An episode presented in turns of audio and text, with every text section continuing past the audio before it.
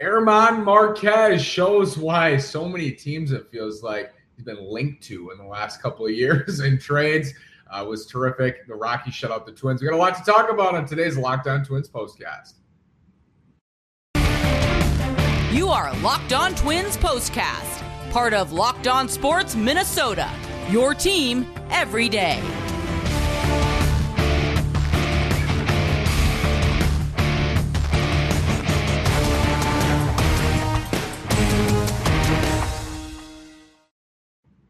And welcome to another edition of our Locked On Twins postcast. It is Friday, June 24th. I'm the host of Locked On Twins, Nash Walker, here with writer and reporter at Access Twins, Brandon Warne. Before we get started, betonline.net is your number one source, all your betting needs and sports info. Find all the latest sports developments, league reviews, and news, including this year's NHL playoffs and Major League Baseball. BetOnline is your continued source for all your sporting wagering information including live betting, esports, and scores. Bet online is where the game starts. Head to the website today or use your mobile device to learn more about the trends in action at betonline.net. Surprising outcome here, Brandon. Sorta on Friday night. German Marquez comes into this game with a six plus ERA on the season. He's got great stuff, and I think stuff won the day. That he shuts out the Twins in eight innings, uh, or seven and, seven and two thirds, I should say, and the Rockies shut out the Twins one nothing. Yeah, and I think I kind of had teased that last night by saying, don't be deceived by his numbers. This is a good pitcher. And I think the biggest issue I had was leadoff walks, leadoff base runners just not getting cashed in by this offense. And I think it started in the first inning. Luis Arraez works that walk, and then after that, they just go lifeless. And I think that first inning set the tone for what was the night to come. And do I think that it's fair to say that that one inning set the tone? Maybe not necessarily, but it certainly, if you look back on it and you say that, uh, it makes some sense. So, yeah, they let Marquez get into a groove, and even with five walks, he pretty much did his job. And nobody wants to face Daniel Bard late in games either. So, just one of the most frustrating losses of the season for sure.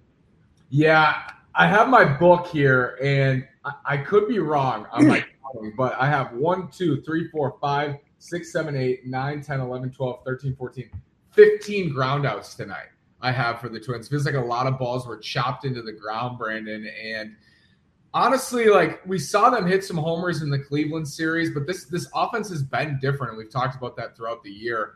Maybe more ground balls. I don't have the data to back it up right now, but tonight it certainly felt that way. And it just it goes to show, and I, I tweeted this that – I don't think Gio Urshela can hit higher than sixth or seventh on a big league offense that's consistently going to score four, five, six runs a night. And again, part of that is Jorge Polanco's hurt. Part of it was keeping left-right balance with Kirilloff and Miranda and and all that. But to me, it was just there's there's too much reliance on the top third of the order, and then to Byron Buxton being dinged up doesn't help anything. He comes in and has not a very good plate appearance against Daniel Bard, which it's not really fair to come in and face that guy cold anyway. But it just there's too many guys that are not pulling their weight right now. And you know, you see guys like Ryan Jeffers heating up, but not so much that you can put him higher up in the order and rely on him. It's just really a disjointed effort right now. And like you said, all those grounders too. Marquez gets grounders, he gets strikeouts. He does a lot of the things you want a starting pitcher to do. So again, do not be deceived by his season numbers, this guy's a really good pitcher. Josiah says German Marquez with a great addition to impress the Twins enough to trade for him. What are your thoughts on yeah. him required for the rotation? My thought on it, I'll go first, Brandon, is I think even though he struggled this year, we've read in recent years reports have come out that, and it should be this way, the Rockies are asking for a king's ransom for German Marquez, and they're going to hold on to pitching – even tighter because they're they're not going to get free agent starting pitchers to come to Colorado in a majority of off seasons. Yeah, I love the idea, but in practical approach or practical um, application, I just don't see it happening. I think he's valued as high as or more highly than Frankie Montas, who only has a year plus of control. And I know they signed Senzatela. I think they signed Marquez too. So he's a caliber of pitcher, and he does the things that a Rockies pitcher needs to do in terms of keeping it on the ground and striking guys out. So I love the idea, but I just do not see it happening. Another one, Josiah. What are your thoughts on the Twins interested in Castillo report from Heyman? Uh, I love Luis Castillo. I've liked Luis Castillo for a long time. I thought he made sense for the Twins in the offseason. I know there's back on that, and we know the cost would be, you know, huge. But obviously, I think Luis Castillo makes a ton of sense for the Twins. What do you think, Brandon? I think I like Tyler Mahle better, but I really don't have a problem with either of them. Again, the issue is going to be acquisition cost. It's going to cost you guys that you are going to have to grit your teeth and trade. And I just don't think Twins fans are going to be okay with that unless the guy comes over and has a Randy Johnson like run like he had with the was it the Astros he went off for probably back before you were born I guess I probably should be dating myself like this but um, there's been a few guys who've been rentals like that I think CC Sabathia with the Brewers is another one you'd need a guy to go off like that um, and these guys wouldn't be rentals don't get me wrong but to justify trading that many prospects of that caliber would certainly make Twins fans say, okay, this guy's got to be really good, and that's that's hard to do. What do you think the reason is, Brandon? This team is shut out so often. Why is there so much inconsistency with this offense? It feels like there shouldn't be when you have Arraez in Correa. And I know Buxton you know, didn't start tonight, and Polanco's been out, but it just feels like there should be more consistency from this lineup. And I think it's just a matter of they do rely pretty heavily on guys who aren't super consistent right now. It's Kepler, it's Sanchez, it's Urshela, it's even Jeffers has been bad, but then has picked it up to now he's over a 90 weighted runs created plus. So to me, there's just too much volatility and it's not spread out through the offense. But the problem is, I'm not sure how that changes unless you get to a point where Alex Kirilloff and Trevor Larnach are playing every single day, batting sixth or seventh, and really kind of evening things out. Because if you're going to have guys like Gio Urshela batting cleanup or Gary Sanchez, you're going to go as they go. And they've been very hot and very cold this year at varying times.